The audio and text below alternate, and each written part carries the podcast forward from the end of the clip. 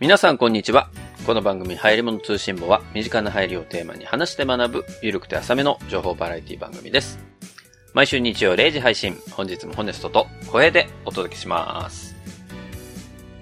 そんなわけで小平さん、どうも、こうへいです。今日170回ですか。うん。ね、エピソード170ということで、7月末になりましてですね。 31日。はい、あっという間ですね。7月ももう終わりまして、明日からは8月1日ということで、うん。世の中は、学生たちは夏休みなんですか最近、丸亀製麺行きましてね。ああ、どうしたんですか急に。はい。まあ、大した話じゃないんですけども、ええ丸亀製麺って、まあ、うどん弁当売ってるじゃないですか。ああ、売ってますね。まあ、去年もだったんですけども、あれ、結構好きなんで、ああ、言ってたもんね。息子連れ買っててよ、行くよく行くんですよ。うどん買いに行こうっつってね。はいはいはい。で、毎回、遊んだ先、例えば公園とかで遊んでいて、よーし、お昼ご飯に丸亀製麺買って帰ろうみたいなこと思ったりもするんだけども、うん。結構丸亀製麺の回転率って早いからネットオーダーがあるんだけどもネットオーダーしづらいなって毎回思うんですよねあ、事前に頼んでおいて、後で引き取りに行くんだけど、頼んだ直後にもう出来上がってる可能性があるから、取りに行く間に伸びてるんじゃないか疑惑ってことうんえネットオーダーするとねあそこまあ店舗によって違うのかもしれないんだけどもはあ。ネットオーダーでこうよし今から注文になったらと受け取り時間あの40分後とかって毎回出るんですよあー、なるほど。どう考えてもまんま行った方が早いって毎回思うんですよそうね。確かに、確かに。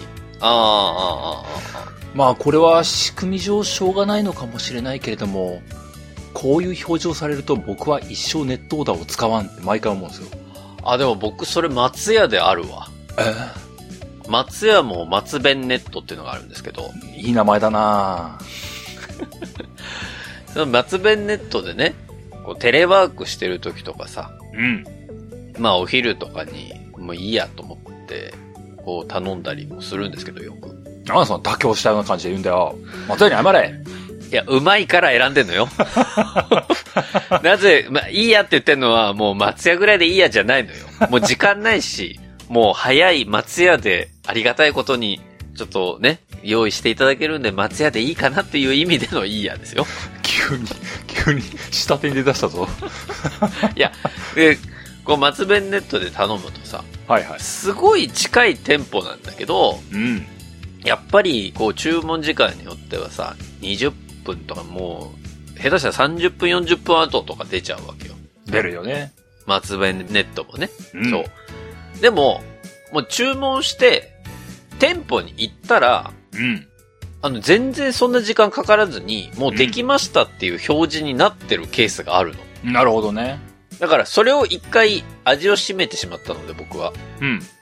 もうその40分後だろうが何だろうが、まあ今オーダーしといて、まあ適当にあと10分後ぐらいに行ってできてじゃあラッキーだなぐらいの感覚で、最近は行ってますね。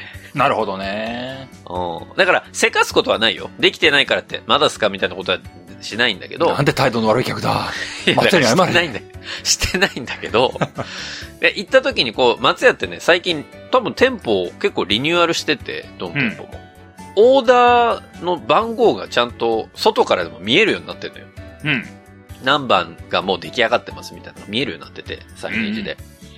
で、それパッて見た時に、もう、あの、準備できてます、だと、あ、あ、できてるんだと思って入ってて、すいません、これ、って言って、もう何事もなく、そうですね、引き取りにできるんで、なんかそういうのだとやりやすいけどね、確かに、丸亀だと、そうね、いつできるかわかんないし、ままああ微妙だよねね、この話のね、究極的なところというかね、まあ、別に丸亀製麺のネットオーダーの仕組みが悪いとはね、そこまでは思ってはいないんですけどね。うん。ただまあ、良かれと思ってたのか、何分後ぐらいですよっていうのが出ると、うん。逆にそれが足かせになるよねってよく思うんですよ。そう、そうだよね。それ、まあ、俺も松屋も初めての時そうだったもんね。で、そういった意味では、あの、マクドナルドって、とんでもねえとこだよなって毎回思うんですよね。ああ、そうね。あそこ時間表示しないで、店舗着きましたみたいなことだけ尋ねられてね。う着いたよって言ったらなんか、なんかもうすごいスピードで出てくるっていうかね。そうだね。確かに確かに。マクドナルド、これが UX ってやつかって、最近はよく思うんですよね。まあ、ユーザーエクスペリエンスの塊みたいなところですから、そこ。そうなのよ。とんでもねえなって思うんですよね。確かにな。でも、なんだろう、その予約システムで言うと、もう、多分、Mac が、もう突出して異常なだけであって、うん。そうだね。大半の予約システムとか、モバイルオーダー的なところって、どちらかというと、その、松弁だったりとか、うん丸亀製麺と同じような仕組みが大半だよね。そういう意味で言うとね。そうだと思う。うんそれが普通だし、まあ、順番通りに、例えば1件あたり2分かかるかなとかって、まあ、累積してったら、普通に何十分表示は出るよね。そりゃ出るよね。わ、かる。そりゃそうだなって思う。 でも、マクドナルドって、とんでもなく怖いところだなって。こりゃ、リピートしちゃうなっていう、最近です。まあそうね。まあ生き残ってるだけはあるわね。うん、そうなんだよなプラスチック片とか混じってたんだけどなそうだね。昔、全な然チキンナ再ゲッ建トでの中きるにんだよね。な。いやー、聞いてるか東芝さん。聞いてるかいや、急に。パナソニックさん予想外のところからボール来て、東芝もちょっと困ってると思うけどね。そ、そこみたいな。 再建ってできるんだぞ。そうだね。諦めんなよ。どうしたら東芝再建できるかな今の、今の状態から。 UX だ。すべては UX だ。モバイルオーダー始めるかモバイルオーダー始め る始めちゃう何ですぐ電球をお届けします、みたいな。いらねえわ。絶対いらねえだろ、そのモバイルオーダー。まあまそんな最近でございますよ、僕は。あ、はいはい、ありがとうございます。まあ、そんなわけで今日は7月末会でございますんで、うん。オムニバスハヤツでございますよ、今日も。はいはい、そうですね。あの、まだね、30通、30何通、あの、お便りありますので、そうですか。今日も早速、えーお便りを読んでいきたいと思いますけれども。はーい。一通目のお便りでございますが、初めてのメールになります。ゾウトラ問題に関してといただきました。も、問題ん問題スマホのラジオクラウドに登場してからの新参者になります。うん。へああー。りがたいですね、ラジオクラウドさん。はいえへー今で。は毎週必ず欠かさずに楽しく拝聴させていただいています。あありがとうございます。お二人の独特の視点で流行り物を切るところが大好きです。切るところか。 ってんのか なきそうか。もうそういう風に見えるようになっちゃったんだな。あ、そうだね。確かにね。紹介する、流行り物紹介する番組ではなくなってるんだ ね。え救急車の回では、うんその後、自販機や電柱に自然と目が行くようになりましたし、うんうん。エキストラの回ではなかなか知ることができない内部事情を興味深く聞かせていただきました。おーおただ、乃木坂だけはついていきませ んが。なんでかななんでかな、えーさて、今回メールさせていただきましたのは、ゾウトラ問題についてです。おお私の家ではパナソニックの踊り炊き炊飯器を使用していましたが、今はビルトインガスコンロの自動炊飯機能を使ってガスでご飯を炊いています。へえ。専用の鍋も3600円程度ですし、お吹きこぼれそうになっても自動で火力を調整して、吹きこぼれることなく、ほぼ完璧に炊飯してくれます。れ。へえ。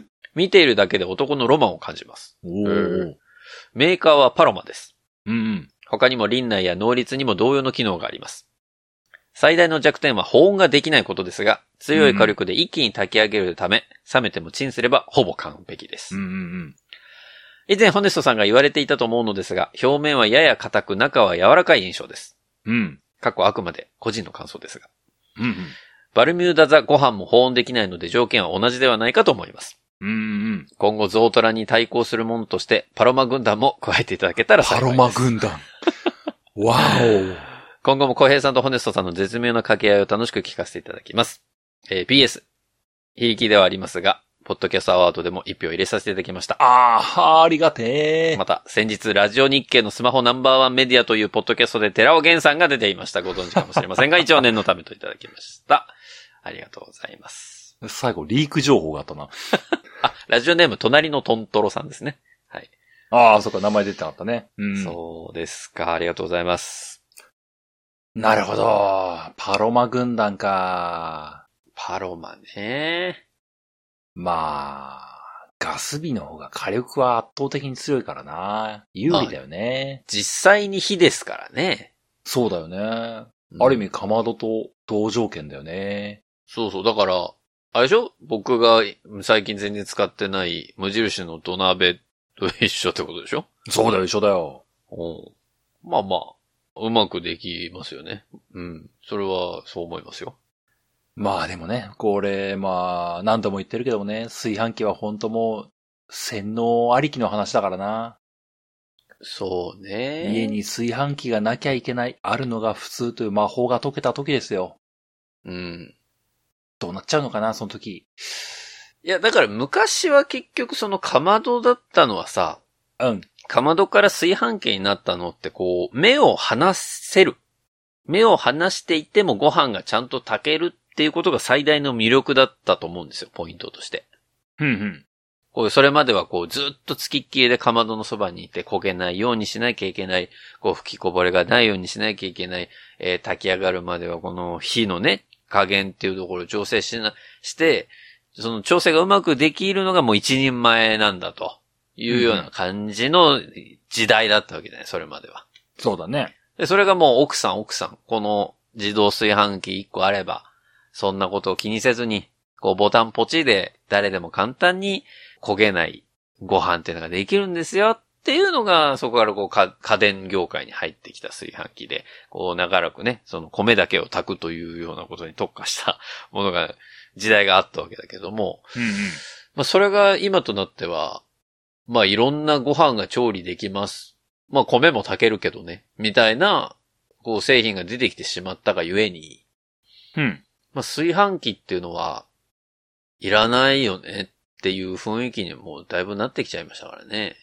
まあ、ある意味もう、ゾウトラが作ってるのって完全なオーバースペックだからね。まあね。最高級に美味しいご飯を生活者は求めているんだろうかというこの謎ね。そうね。そ、 その謎解きがまず必要だよね。この謎が、まあ、解けてしまったら本当に魔法が解けるかもしれないんだけども。いや、でもさ、面白いのは、うん。その昔は火でやってました。それを電化製品にすることによって目を離しても美味しいご飯が炊けますの進化だったと思うんだけど、それが時間を経て、また火に戻ってる勢がいるっていうのが、個人的には面白いなとは思うんだよ。その、例えばこのパロマンにしても何にしてもさ、うん。目を離せないわけじゃん。うん。うん。ご飯炊いてる間は。まあ、ううちのその無印の土鍋もそうなんだけど、うん。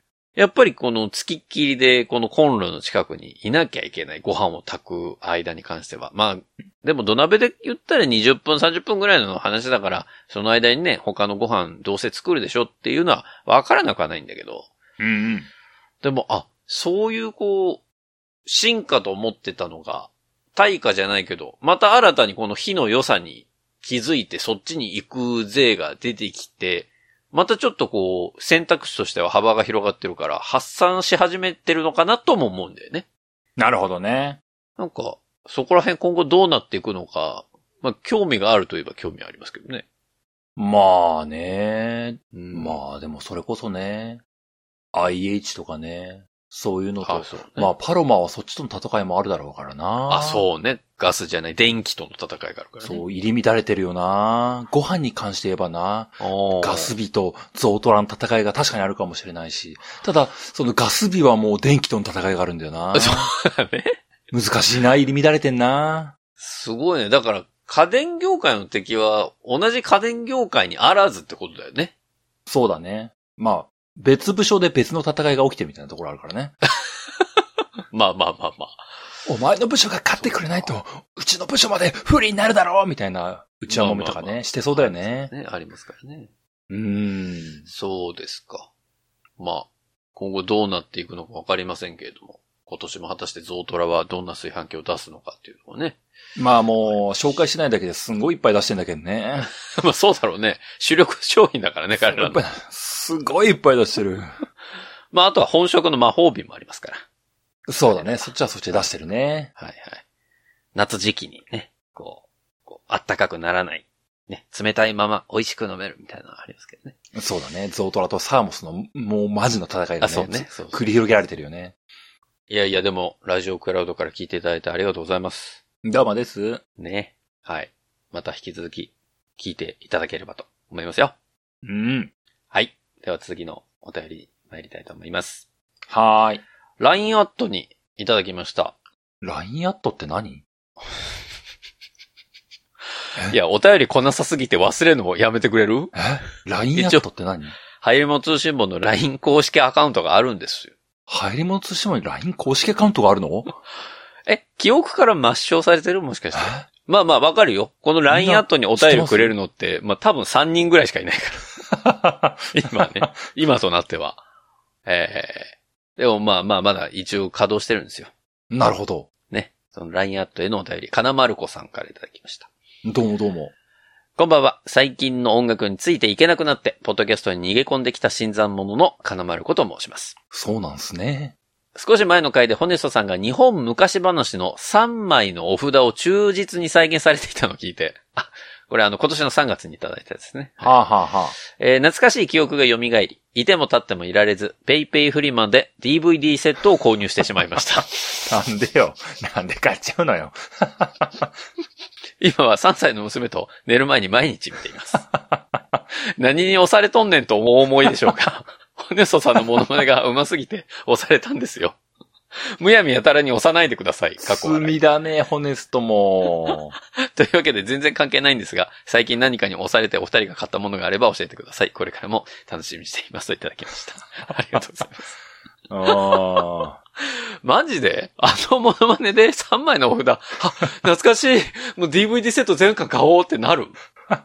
マジでーいやありがたいですけどね罪深いなおしおさん、おしおさんってやつぁね。また買っちゃうやつ現れるだろう。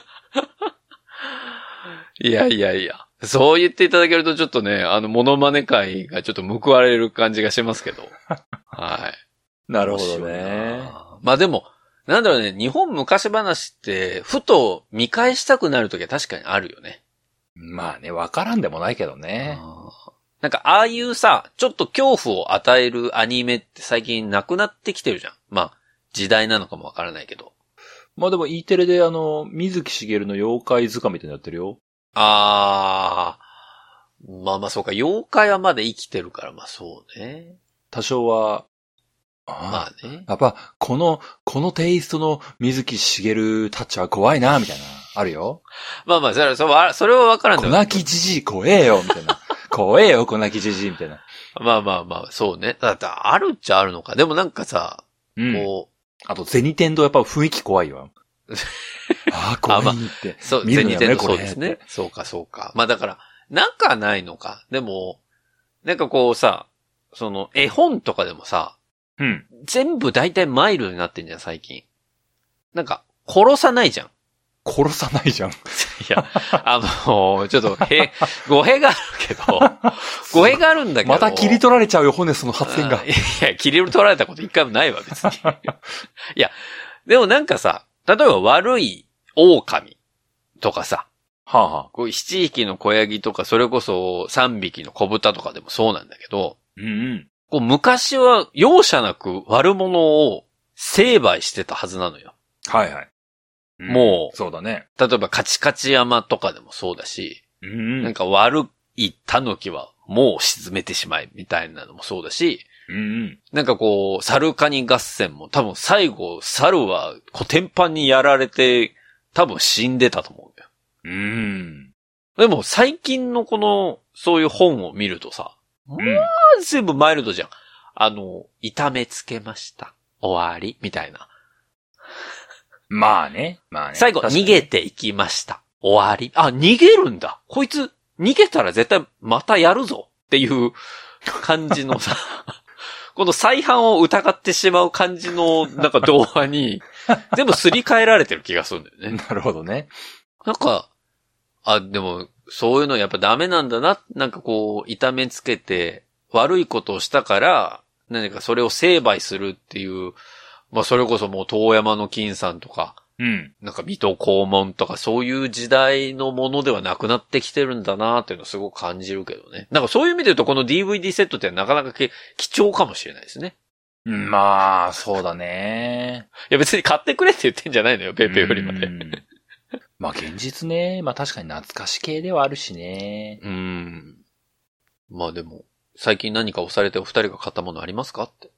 押されて買ったもの、押されて、押されたわけじゃないけど、うん。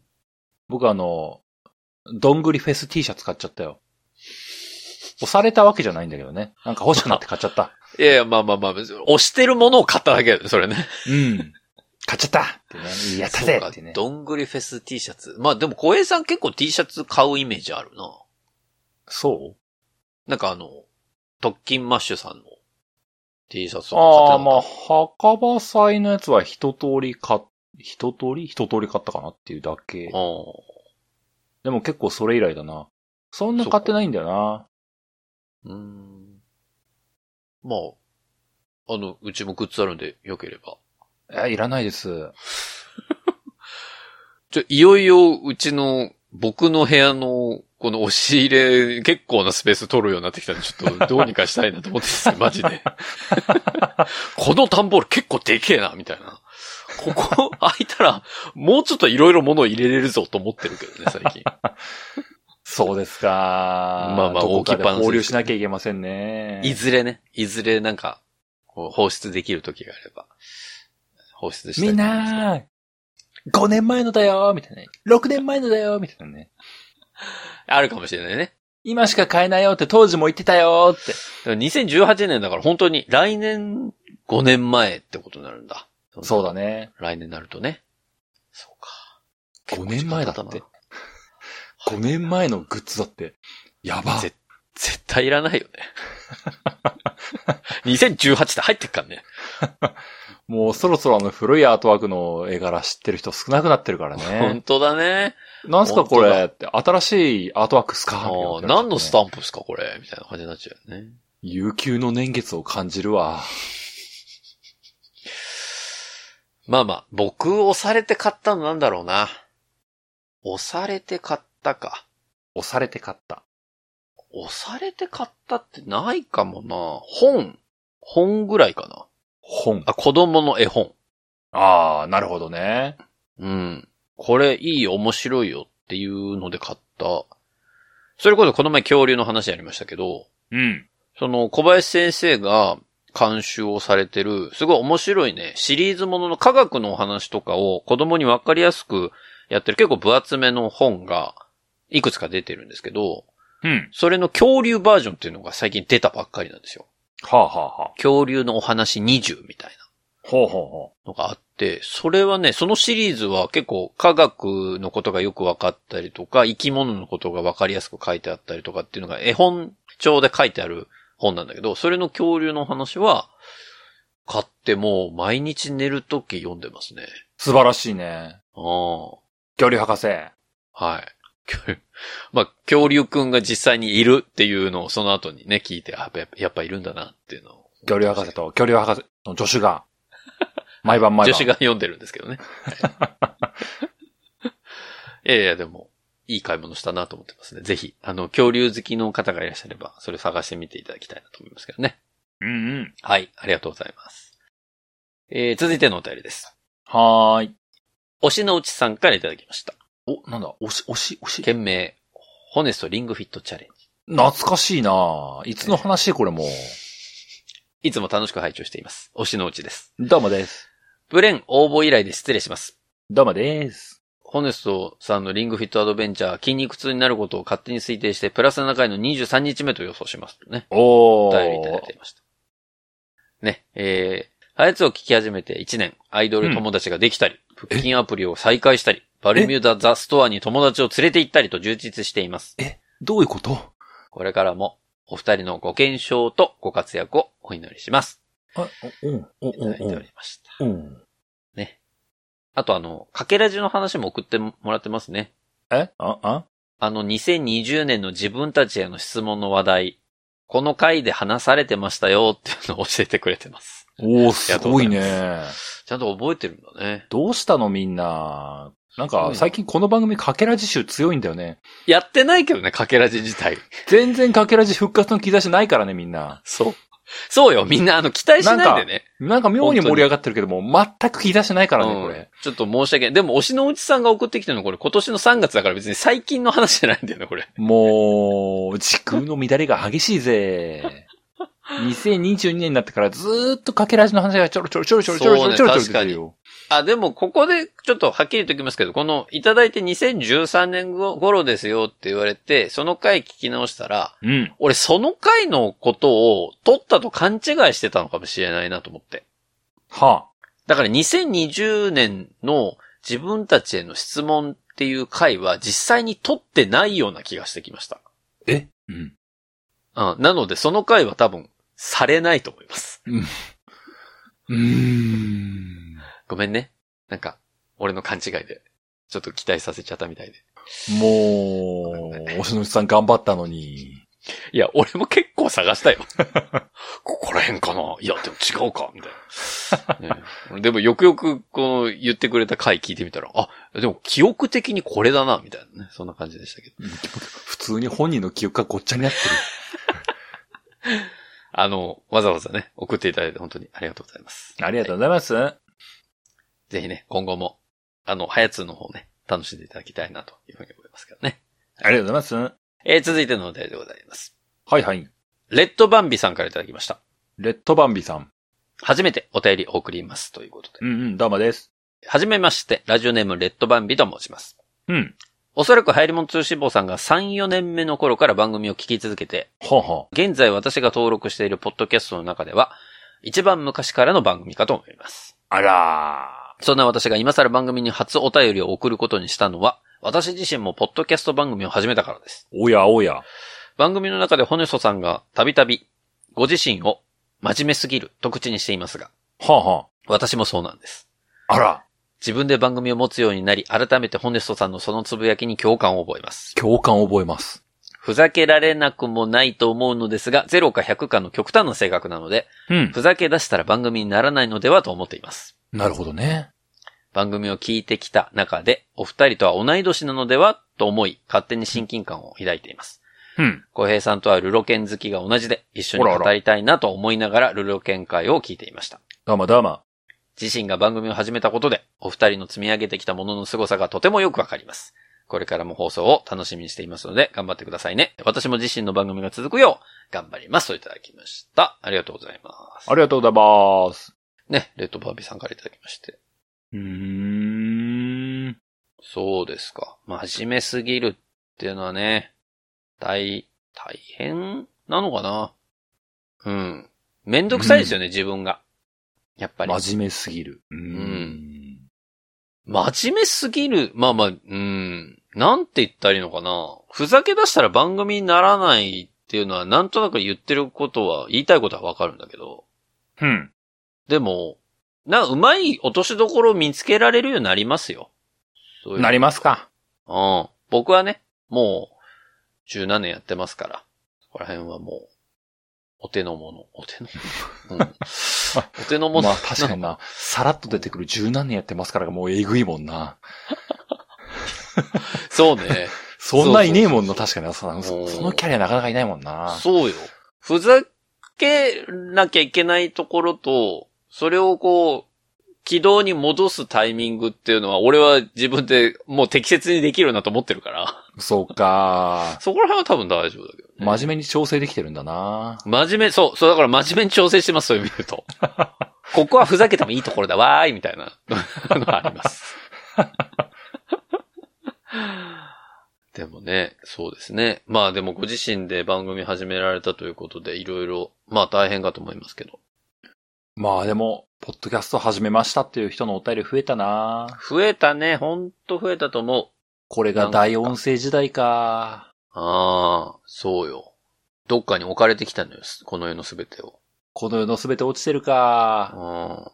どこかなやっぱスポティファイかなんまあ、スポいティファやイ意の外中。と、意外とアップルポッドキャストの中かもしんないよないや、そうよ。でも、でも、歴で言ったら確実に Apple Podcast の中に入ってるポッドキャストの方が長いんだから。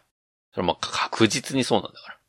そうか。じゃあ、アうんップルポッドキャストの中かなそう、まあ、探しに行かないとなすべてのポッドキャストの原点は、まああるんじゃないですか やっぱポトフさんとかに聞けば出てくるのかなそうよ。まあ一番最初に聞かなきゃいけないのはポトフさんなんだ から。ポトフさん番組めちゃめちゃ持ってんだから、それは。もう、そうだよな普通に海賊王の可能性あるもんなだってポトフさん、だってそれぞれの音声配信サービス一回全部やってるでしょああ、そうだね。そうかもしれんなだからアンカーももちろんやってるし、だって、心ログとか、きっと過去にサービス終わったものも一回全部ポトフさん全部試してるはずだから。そうだよね。もう、こんだけやってるとね、こう、ポッドキャストジュースとか通じるのね、もう本当に、こう、歴戦の意思しかいないもんね い。や、本当に。え、何それ、ポッドキャストが飲み物出したのみたいなね、みんな今思ってるかもしれないけど。そんなことないんだよ。あったんだよ、ポッドキャストジュースポッドキャストジューが。スありましたね。よくわかんないランキングサイトとかあったんだよ。ありました、ありました。なんか、 CM とかみんなで作ってな、共有したりしてな、こう、破壊してたんだよ。そうよ。みんなでね、一緒に CM 作って、それぞれお互いの番組で流し合おうぜ、みたいな時期もあったしさ。やってたなあーもう稼働してないけど、なんか、MI3、ミ、ミ3みたいなのなかったっけミミィね。あったね。あミミィそうそうあれもうミミィ稼働したいんだっけ多分もう更新されてないんじゃないかな。そうだよなそういうのを何度ともなく繰り返してきたのがポッドキャストだよな20メガ以内に抑えないと、なんかダウンロードできないとか問題も昔あったしそうなんだよ。iPod のな、ダウンロード上限があってな、20メガ割らなきゃいけなかったんだよ。そうよ。だから未だにうちの番組って20メガ付近にしてるのはそう、それの名残だからね。すごいな、名残だって。だって、今さ、もう、どちらかというともう、大音質時代じゃん。そうだね。音質良くなければっていうね。そうそう。あの、新しく始める人は、まうずん、いいマイクを買いましょうじゃん。そうだね。で、それで、この、コンデンサーマイクのメリット、デメリットは、みたいなさ。そうだね。ダイナミックマイクはこうでああで、湿度がどうで、音質はこうで、ノイズはこう消して、えーこうするといい音質のポッドキャストが簡単にできます、みたいなのが溢れ返ってんじゃん、世の中に。そのそうノウねハウみたいなのが。 How to がね。一切見てないからね、うちの番組。いへや、だから、本当に音質、いや、確かに音質がいい番組さんっていうのは、うん、まあもちろんそれのメリットというか耳心地はいいとかっていうのはあるんだろうけど、うん、なんかね、音質良くしすぎちゃっても、うん。うん。ちょっとね、しんどいのよ。しんどいのか。編集者として、ごめんね、ちょっと口っぽくなるけ ど。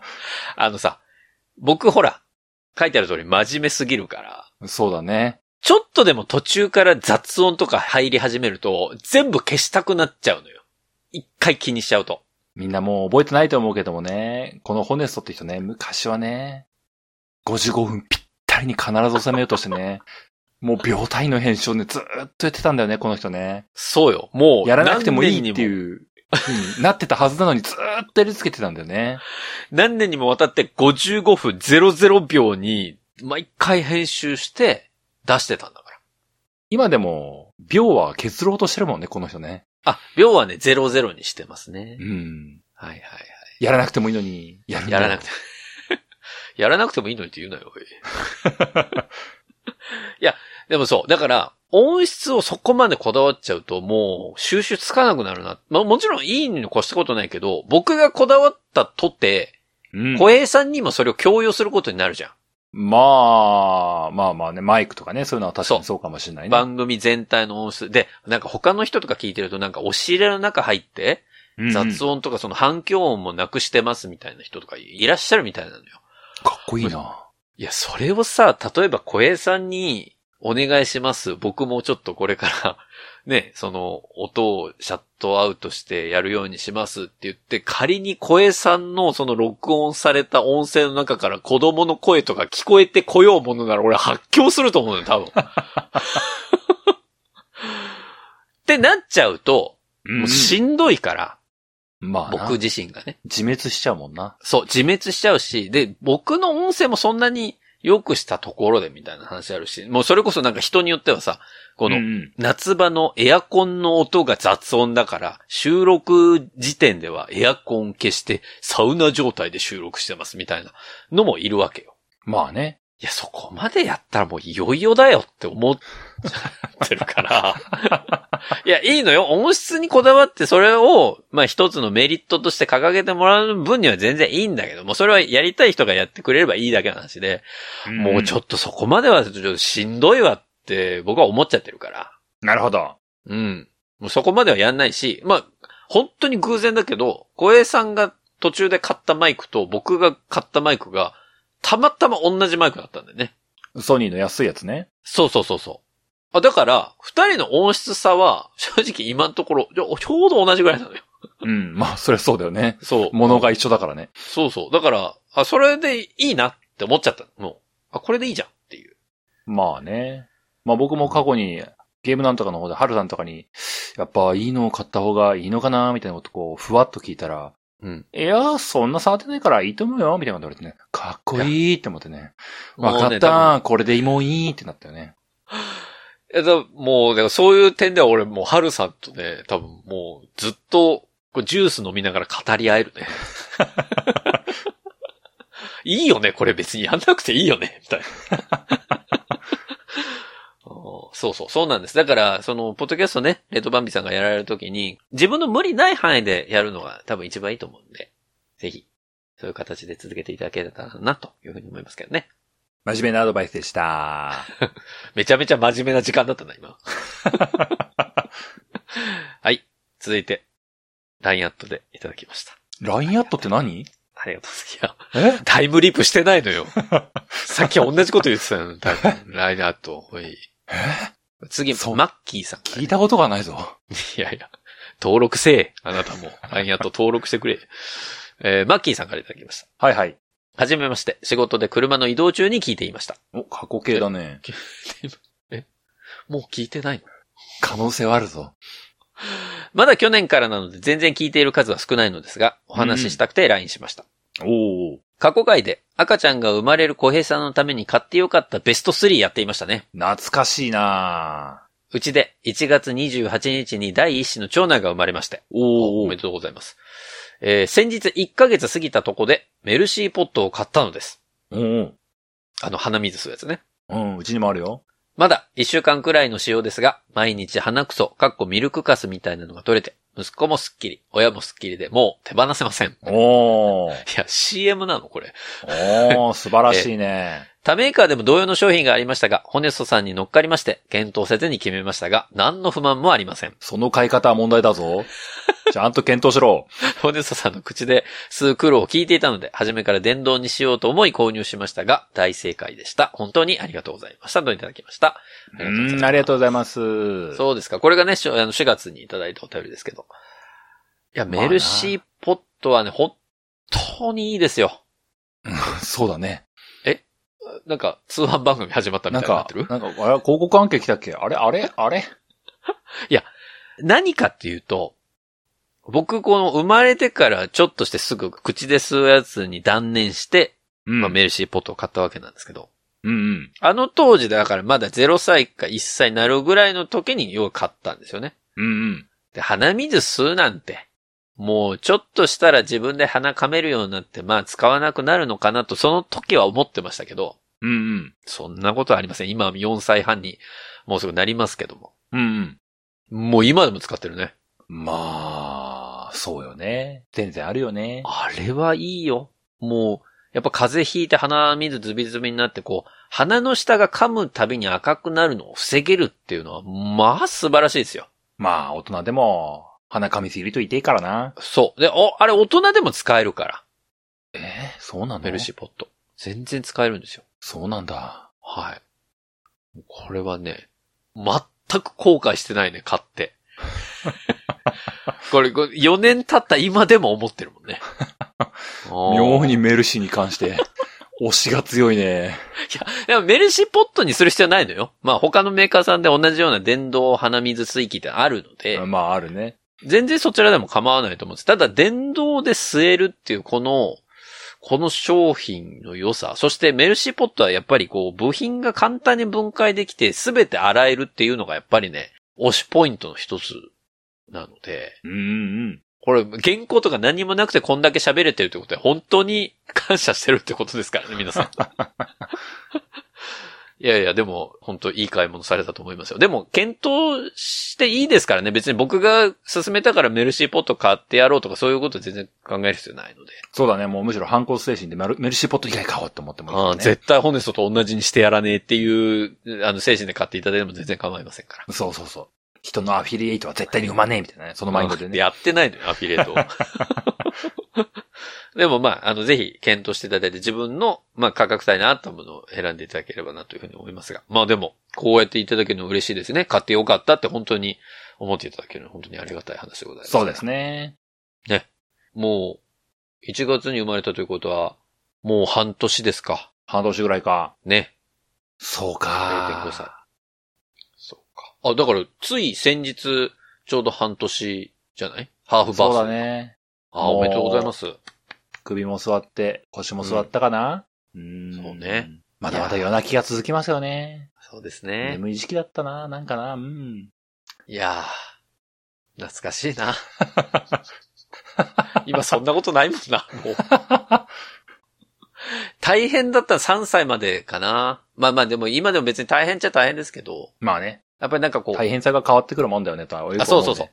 大変さが徐々に違う大変さに変わっていくんだけど、もう死なないようにっていう精神の削り方はだいぶしなくて良くなってきたから。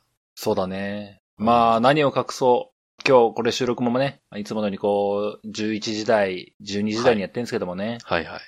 今日息子の寝かしつけでは、あのー今日というかね、最近多いんですけどもね、寝る時間なのにまだままだまだ遊びたいテンションになってしまって、あありますね。僕がこう寝るよーっつってこう、布団に仰向けに寝ていると、うん僕の腹の上に立ち始めまして、あるある。立ち始めた上で僕の腹から胸の方へと一歩ずつゆっくりと歩いて きて、あるある。最後にこう顔面におむつから着地するみたいなこう、ワンセットのコンボを食らいまして、僕が死ぬんじゃないかと思いましたね。ああ、あのーあれ、ど、どこの家庭でもあるんですね、それ。 マジ、親が死ぬわ。あのね、それがこう、もう、あの、3歳とか4歳になってくると、うんまあ、それでもやっぱ乗ってくるんですけど、うんいよいよね、本当に子供の重さで、肋骨折れるんじゃないかって時ありますから。 ちょっと、あ、ジャンプはやめて。本当に怖いから。あジャンプだけはやめて、みた いな。ありますけどね。そうだいね。やいや、でも、可愛いですよ。可愛いからね。うん。まあまあ、あの、ぜひ、これから子育てね、楽しんでいただきたいなというふうに思いますよ。そうですね。はい。ありがとうございます。ありがとうございます。続いてのお便りでございます。うんうん。ポンコツさんからいただきました。おやおやポンコツさんからだぞ。リフィル処方箋ということで。むむむ。こんばんは。エピソード152で読んでいただいた20%冗談のポンコツです。なんか、二つのついた。ステッカー。車やバイクに貼って街中をカッポしたいな。あ、これも20%冗談です。この野郎じゃなくて、エピソード154で 話題に上がったリフィル処方箋について話したいのではなく、え、うんえ何えー慢性疾患の人の儀式的な受診について気になったのでメッセージを送らせていただきます。はあはあはあはあはあ。慢性疾患を患っている方すべてとは言いませんが、定期的に受診するきっかけになっている方が多いんです。えな病院関係者の方なんですかねかもしれないなって思っちゃうね。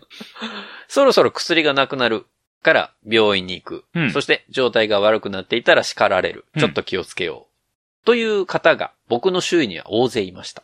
はあはあはあ。診察を受けるって現状を第三者に見てもらい悪くなっていないかを知るタイミングだと思うんですよね。うーん。便利になっているのか、自己責任と見放されているのか微妙な感じです。うんうん。あ、紙ストロー僕も一口目から唇に貼り付かれるので嫌いです。うん。急に。何でもかんでもプラスチックを悪者にしやがって。ぽいぽいとその辺に捨てる輩が悪者なのにうー。ん、なるほどね。なんだか尻滅裂な内容になりましたが、ステッカーください。第2回ホネストチャレンジを熱望します。もうやらなくていいよ、あれ。風邪、早く直してくださいね。それではよくわからない内容のまま終わります。次回の放送も楽しみにしています。といただきました。ありがとうございます。ありがとうございます。散らかってんな、このお便りな。すげえな。でもちゃんと段落と、そのスペースで、この章が分かれてる。まあまあ、そうだな。確かにこう、文面としては整理はされてるんだけどもな。読むとね、 読むとあれですけど。そうか、慢性疾患確かにね、定期的に受診するきっかけっていうのはあるんでしょうけど、でも、リフィル処方箋は、それがこう、延々、未来英語を1年間ずっと使えるってわけじゃなくて、2回、3回ぐらいを1回にまとめますっていうぐらいなので、別に定期的に受診しなきゃいけないのは変わんないんですよね。真面目な。マジレスきた。一応言うておき、言うておきますけど。すげえマジレはスきた。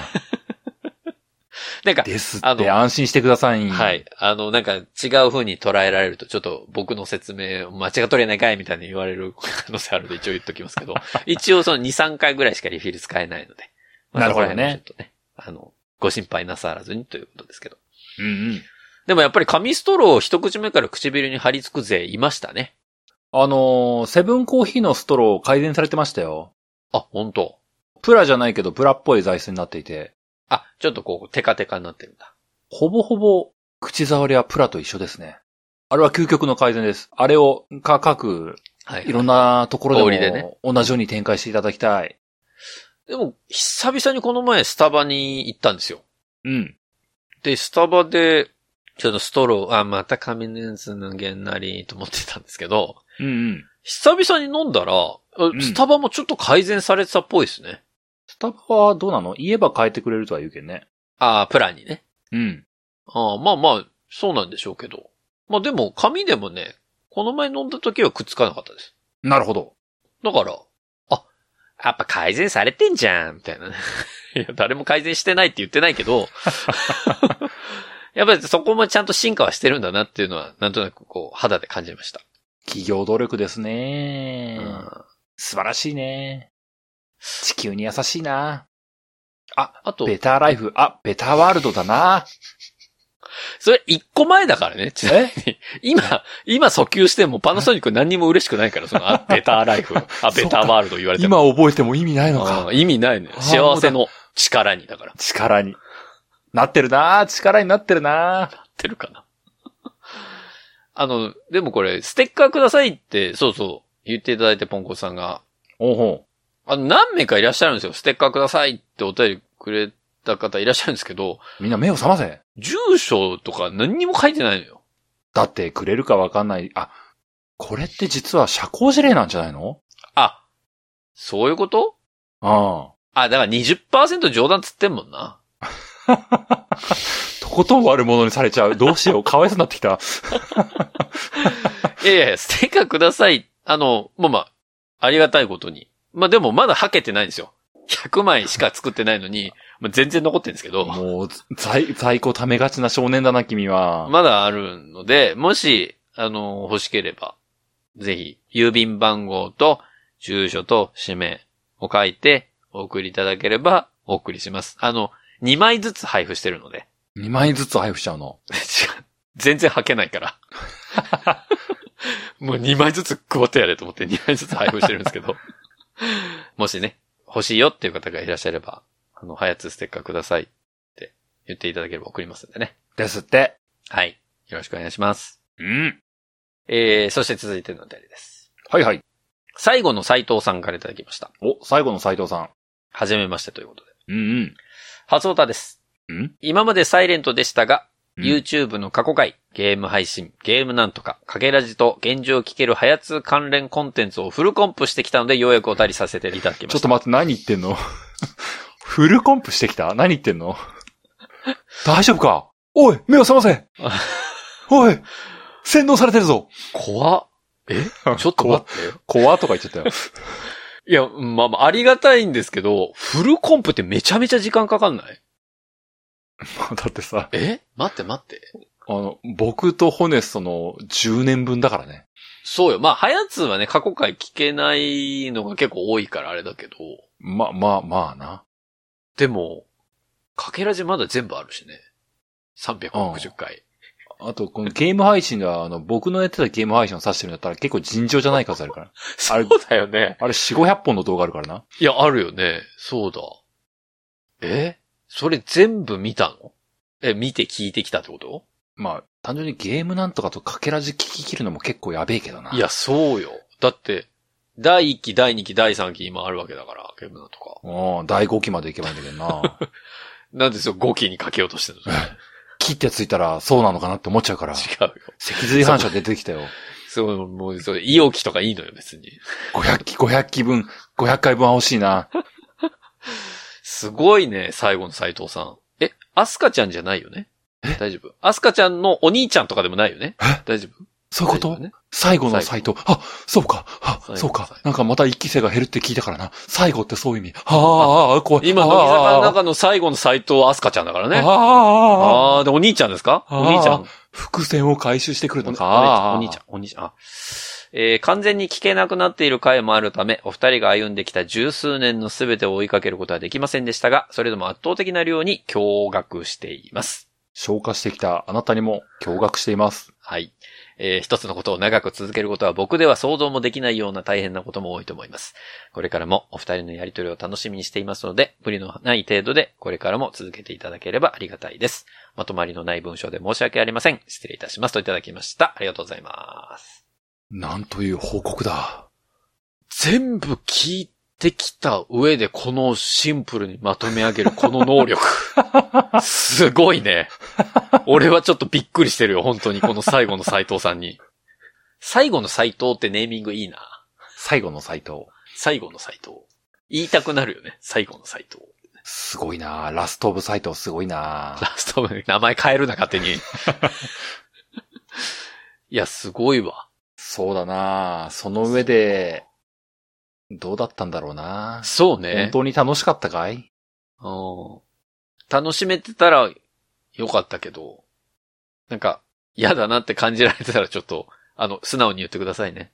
もうだって、まあ、ゲームなんとかそこまででもないけど、かけらじの初回とか本当に10年前。おい、言うなよ。俺、最近聞いてもうちょ、超へこんでんだから。い本当にそうじゃないの や、っていうかなんか、10年って言ってもそんなに年取らないだろうと思ってたの。この25ぐらいから35ぐらいまでって、そんなに人間として大きく変わるかなと思ってたら、もうなんか聞いてらんないもんね、最初の頃。もうなんかもう、 こいつ言ってること薄っぺらいわ。何こいつ気持ち悪いんだけどって思っちゃう、自分のこ と。もうやめてーと思うもんね。ちょっとあの、背伸びも感じ取れちゃうよね。そう、そう。こいあつのなんか無理してんなみたいなね。なんかちょっとラジオパーソナリティやってます感を出してるから、 当時の、当時のホネスは、はい、えー、入りも通信簿やっていきたいと思います、みたいなさ。 もうええねん、それ、みたいな。すごい思う。 だから、あの、ハヤツーのやつ、初期のやつ、決して正解だなって思うもん。い やいやいや。ね。聞いていただいてありがたいんですけど。はい。ぜひ、ね、アスカちゃんにちょっとよろしくお伝えいただければなというふうに思います、。そうですすね。パナソニックのこと覚えててくださいって言っといてください。はい。ありがとうございます。えー、そして続いてのお便りでございます。ん。みずりゅうさんからいただきました。お、どうもです。ステッカー希望とアンパンマンのキャラクターということで。お、またなんかとっちらかったタイトルだな。えー、 み、いやいや、まだ本編読んでないんだから、それ。えー、みずりゅうと申します。はいはい。エピソード154でお話し出たステッカーが欲しくてお便りしました。うん。それだけではちょっと寂しいのでお便りも書いておこうと思います。ありがてえな。お題はアンパンマンのキャラクターについてです。お、なんだ、そんな回あったっけお二人はアん、ンパンマンのキャラクター数がどのくらいかご存知でしょうかうーん、こないだ行った病院でアンパンマン大百科があったからな、そこで見たような気がしないでもない。お2018年6月に刊行された、アンパンマン大図鑑、プラス、公式キャラクターブックによると、あれそれなのかそなのそれじゃないのかなうん。 2300以上とのこと。ほー。キャラクター数は2009年時点でギネス世界認定されており、ほうほうほう。その時点では1768体だったそうです。ほただ、これだけキャラがいると、名前かぶりも出ています。う。はあ、はあ、同じ姿のプリンちゃんとプリンくん、えうん。別の姿のキララとキララ姫のようなパターンがあります。おー。その前提を踏まえて、はい。我が家には2歳の子供がおり、前日のアンパンマン大図鑑を読みながら、これはとキャラの名前を聞いてきます。うんうんうん。結果、私がキャラの名前を答えるのですが、答えているうちにキャラの名前をどんどん覚えていきます。うんうん。あー脳のリソースの無駄遣い。無駄じゃないぞ。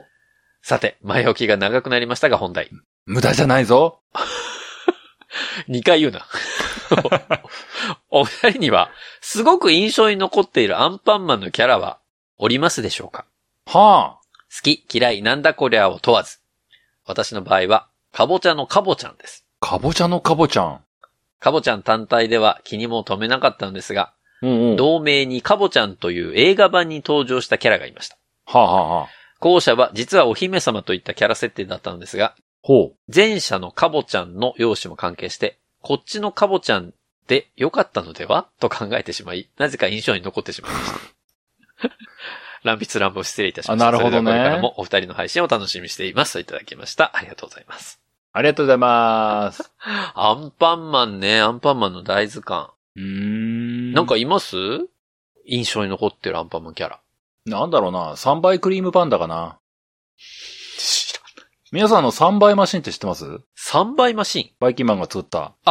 三倍マシン、あの、三体に分かれるやつでしょそう、3倍になるやつ。ああ、ああ、ああれにうっかり入ってしまったクリームパンダちゃんがあ、ああ。 3倍に増えるんですけども、いました、いました。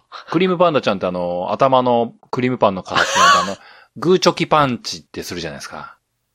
そうだ、あれ、手、手が違うんだ、全部。そうそう、3倍クリームパンダはこう、パーの顔のやつとチョキの顔のやつとグーの顔のやつが出てね、そうだった、そうだった。本家のクリームパンダちゃんが戸惑うっていう。いや、僕がクリームパンダだよって。いや、お前は今日からパーパンダなとか言ってこう、パーパンダじゃないよみたいなこと言って揉めるっていうのがあって。 楽しい世界だなって思って見てたのが非常あーにわ。かるよ。なんかね、あの、バックトゥーザフューチャーができた後、バックトゥーザフューチャー2ができたから、普通のバックトゥーザフューチャーがバックトゥーザフューチャー1って言われるみたいなもんだよね。そういうことよ。急急にチョキパンダとグーパンダが現れたからね、お前今日からパーパンダなとか言ってこう、違うよ僕はクリームパンダだよみたいなこと言うのがね、ねそう、オリジナルがちょっと悲しい思いをする。そう悲しい思い。いをしてうんこう、助けてジャムおじさん って。最終的に戻るんだよね、あれね。そうそうそう。えー その話、すごい覚えて るわ。えー、なんだろう。僕印象に残ってるというか、昔からなんでかわかんないけど好きなのは、うん。おむすびマンかな。おむすびマンか、レトロだねおあのレガシーだねカラカサ被ってこう、着物着て、顔にのりばってみたいな。そうだね。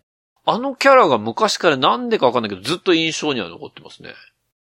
なんでだろうね。なんでかわかんない、パンばっかの世界。界におにぎりあるあるだからかそう、アンパンマンのキャラクターっつってんのにおにぎりだからね。な。おにぎりね。まあまはあ、い電動マンとかカツノマンいるから、 あれだけど。まあね。どんぶりマントリオもいいよね。ああ、そうね。あとなんか、あの私の天丼が日本一残すって言ってな。なんか、劇をやる芸者一行もいるじゃん。え大根役者率いるさ。ああ、わかんない。もう頭の中では明日のナージャがすごい出てくる。ああ、違う。そうじゃ、 そっちじゃない。明日のナージャの違話うして ないんです、そよ。っちじゃない。うん、ハウス名作劇場とかそっちの話してないんです よ。うわあ、羽衣フーズが襲ってくる。そっちじゃ ない。